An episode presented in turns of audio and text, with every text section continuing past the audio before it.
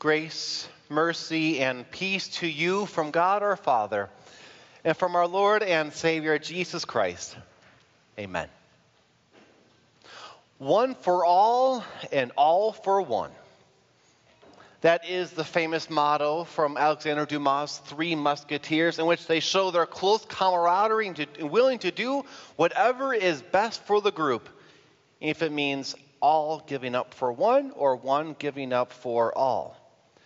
In many ways, this democratic and noble desire is at the heart of many things that we aspire to, many things that we ourselves try to live, and it gets to the heart of what our worship service is all about. We've heard how God wants the kind of church, a church that is for all people, because his promises and his blessings are for all people to know, to believe, and to receive through faith. And as we look at our verses this morning from Ephesians chapter 2, we see in greater detail what one small aspect of all those promises and blessings are for all people. That it is a church for all people so they may find peace himself and Jesus himself because Jesus is our peace.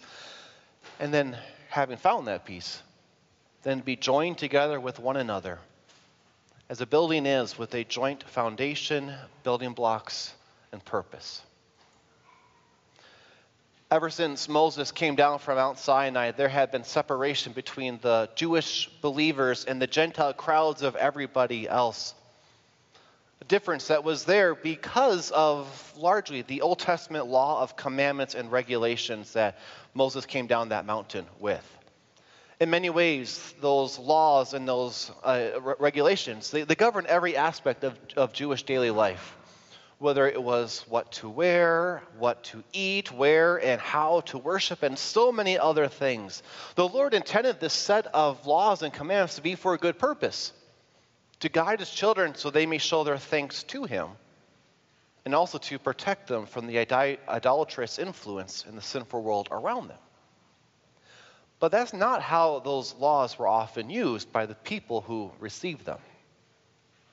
Rather, it often resulted in us them mindset, with Jews and Gentiles looking down on each other because of how the other person lived. And that separation was more than just one of being a cold shoulder. You do your thing, I'll do my thing, we'll be at peace. No, there was some hostility between the two groups that kept with every generation how it showed itself. But more than that, this us them mindset ended up having some people without the peace that is Jesus himself. You see, it's in Jesus that we find our peace peace with God through the forgiveness of sins that Jesus gives to us.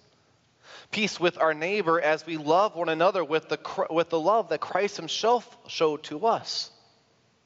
And then peace within ourselves the promises we hear from our Savior. Promises that are very good to have when life throws us that curveball and we have no idea what's coming next. But here's the thing where do we find Jesus and the peace that He is? It's in the Word, the Word of God. And historically, that word had been found in Jewish circles. And when you shut out others from being with you because they don't live like you, what's the result? The Gentiles were left high and dry, largely left without access to the word and the peace that Jesus himself is.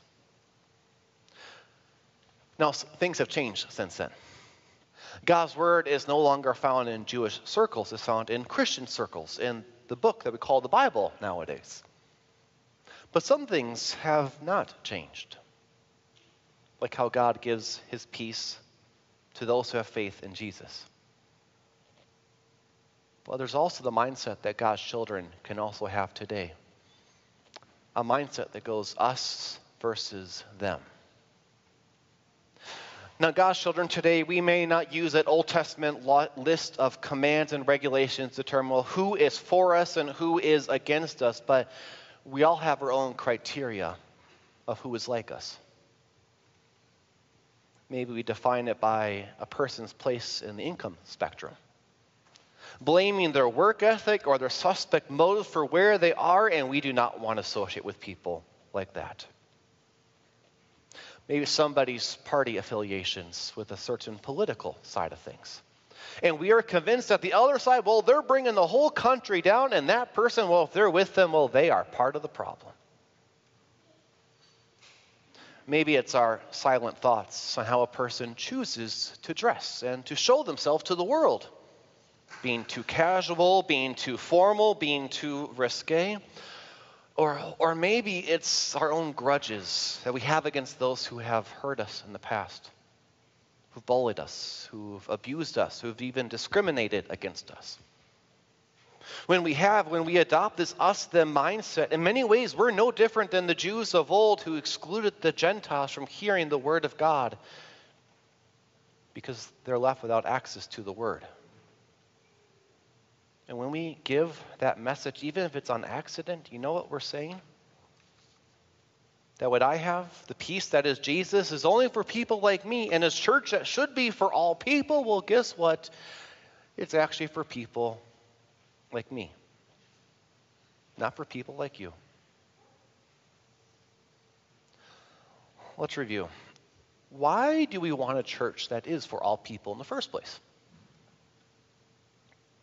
It's not just because God has told us so, although that should be enough of a reason for us Christians to do so, of course but rather we remember that the promises and blessings that come from God are meant for all people to know and to believe and to receive through faith. Promises and blessings that are made ours because of the blood that Jesus shed on that cross. It's because of that cross and the one who died there that we know there indeed is forgiveness, that there is peace to be had in the first place. Because when Jesus died on that cross, he included every sinner in his self sacrifice, not just certain kinds or those who check some box of this way or that way. And the blood that he shed on that cross was no mere human blood. No, this was the very blood of God himself to pay the price for each and everybody's sin, no matter how serious or how frequent or how many they may be. They're paid for. Nothing left to be done, just blessings for us to receive. It is through the blood he shed on the cross that our Savior has brought near both sinners who are far away and those who are near, those who have the Word of God and those who have nothing next to it, so they may come near to God and have the peace that we now have. Peace with the Lord Himself because we have been reconciled to God. Before we were at odds with Him born in sin and then committing it in our lives on a daily basis, and there was nothing we could do to fix it. But with that death on the cross, with that sacrifice given for us, we're right with the Lord. Things are good to go now. We are one with Him. And that's wonderful. And with that same blood of Jesus, we now have the, blood, we have the peace with our neighbor. Because we see that when it looks to all the different ways that we categorize how somebody may be like us or not like us, essentially we're all the same. Sinners who need a Savior, sinners who need Jesus. And when we realize what we have because of our Lord and how we all need the same, and everyone needs the same message that we ourselves know, that us them mindset that separated the two groups, well, that starts to fade in the background. Because no longer us versus them. It's now we who are one. The one body of Christ. The Holy Christian Church. Heirs of heaven. And filled with the peace that is Jesus Himself. Because He did for us on that cross. And today we're blessed to include in that wonderful body of believers our own Walker. Just minutes ago, in fact, how many more that that body of believers grows more and more because of the blessings that Jesus has given to us through his word and through his sacraments. As Christians who are at peace with our Jesus, whether we are minutes saved or decades saved, we're now joined together as one, as a single building that has a joint foundation, has a joint building blocks, and a purpose as well. We hear how our verses describe what this is, with our foundation being, being the Word of God that God has given to us through His prophets and apostles. And the cornerstone of that foundation is none other than Jesus Christ, who both orients and stabilizes everything we stand for and believe in. The building blocks of this building are Christians like you and me those who have faith in Jesus and are blessed to be counted among his children, to be counted among, among his children. And the purpose that we have is that we may be God's dwelling place. As he comes amongst us and he lives amongst us, as we gather around his word and then we live for him in our daily lives, we go with Lord's presence with us everywhere we go.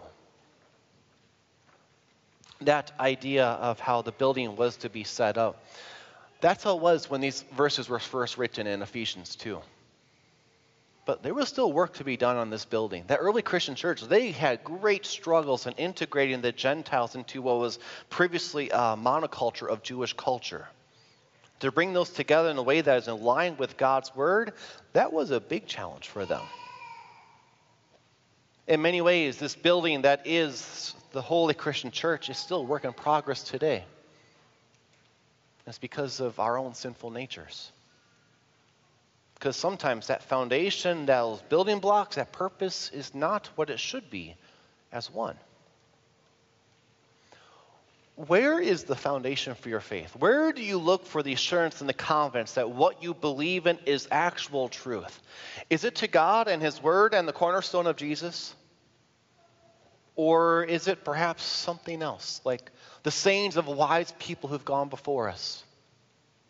or the conclusions of empirical science, or the I just can't quite explain it feelings in our heart, or maybe even safety with the masses. How can so many people be wrong if I'm with them, right? Or maybe as we look at the walls of this building, we see the cracks and the gaps that should not be there as we have pushed away or mistreated or slandered our own brother and sister in Christ because we have not shown the love that Christ Himself showed to us. And what about our purpose? Is our time in God's Word, is our growth as a children of God, is it we, we, so we can be God's dwelling place? Or is it just a box to check off once a week, or hopefully once a week, if we're lucky? You see, in order for a building to be joined together, to have its foundation, its building blocks, and purpose all one, it needs to be held together in a special way. And for us Christians who are in the church, for we who are this building, that binding agent is none other than Jesus himself, the one who keeps us one even when our sinful nature threatened to deface and to tear down this building that we are now joined together in. We look to the foundation that is Jesus and the Word of God in which we find Him, and we see here the forgiveness that He has given to us. There is nothing else more solid, more reliable, more strong than we can have in God's Word, but more than that are the blessings that we get from God's Word.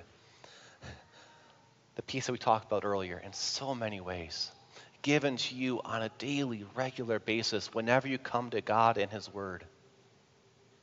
As Jesus says, He applies this forgiveness to us. We then see how those gaps and those cracks in the walls around us start to become patched up. Because as Christ loved us, so we love our neighbor. And as Christ loved us, so we repair those relationships with those that we get to worship with and to call brothers and sisters in Christ. Out of thanks for what our Savior has done for us on the cross, we then see our purpose is not to see what can I get for myself or what can the church do for me, but rather how I can simply be where God dwells.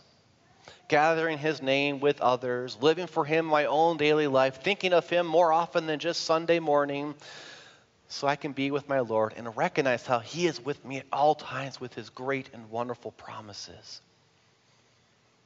Because you see, this is what our Lord wants for every person. For a church is for all people. His promises and blessings are not just for some, they are indeed for everybody else. And as we've seen in these verses from Ephesians chapter 2, that includes the peace that is Jesus himself. It's in Jesus we find that true, lasting peace the peace with God, the peace with our neighbor, the peace within ourselves is found in the Word of God.